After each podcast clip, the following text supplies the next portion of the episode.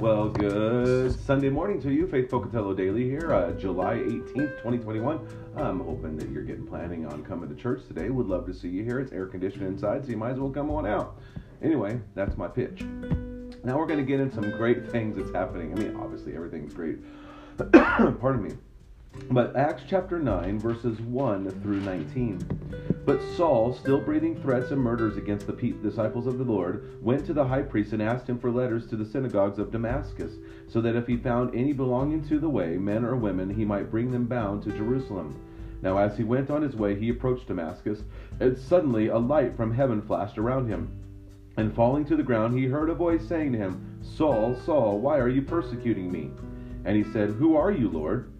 And he said, I am Jesus, whom you are persecuting. Rise and enter the city, and you will be told what you are to do. The men who were traveling with him stood speechless, hearing the voice, but seeing no one. Saul rose from the ground, and although his eyes were opened, he saw nothing. So they led him by the hand and brought him into Damascus. And for three days he was without sight, and neither ate nor drank.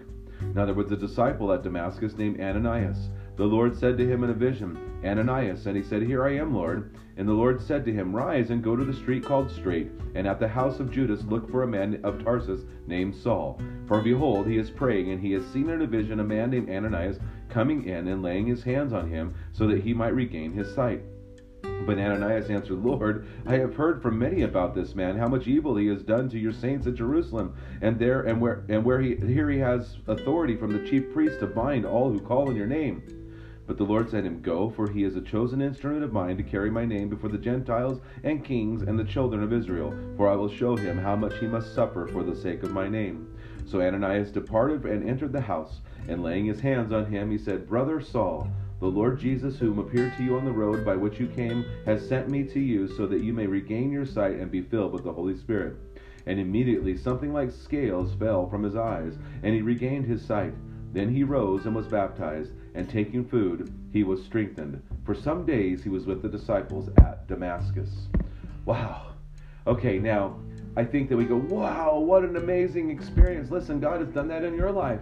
God has brought you from darkness to light. He has He has shown you that, that His Holy Spirit is working in you. He has spoken to you. The very words of Jesus, churn, repent, for the kingdom of God is at hand. And those of us who have churned have experienced this. Now, maybe we didn't spend three days blind without food, but we did churn from darkness to life. We were changed from life, from death to life. And so we need to look at this and go, man, what a great miracle it is. And what he did is he went and he hung out with the other disciples.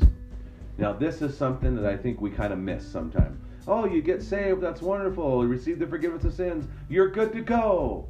Well, you are as far as eternity goes, I, I, suppose, but that's not teaching them to obey God's word. And God's word says, do not forsake the assembly together of believers. So if you know people who profess Christ and they're not plugged into a church, I want you to pray for them and call out to them this week and encourage them to start joining you and, and enjoying fellowship together at a body of believers, a community of faith.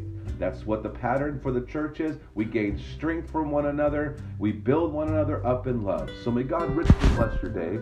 Enjoy Jesus. Go and share life. I hope I see you at church today.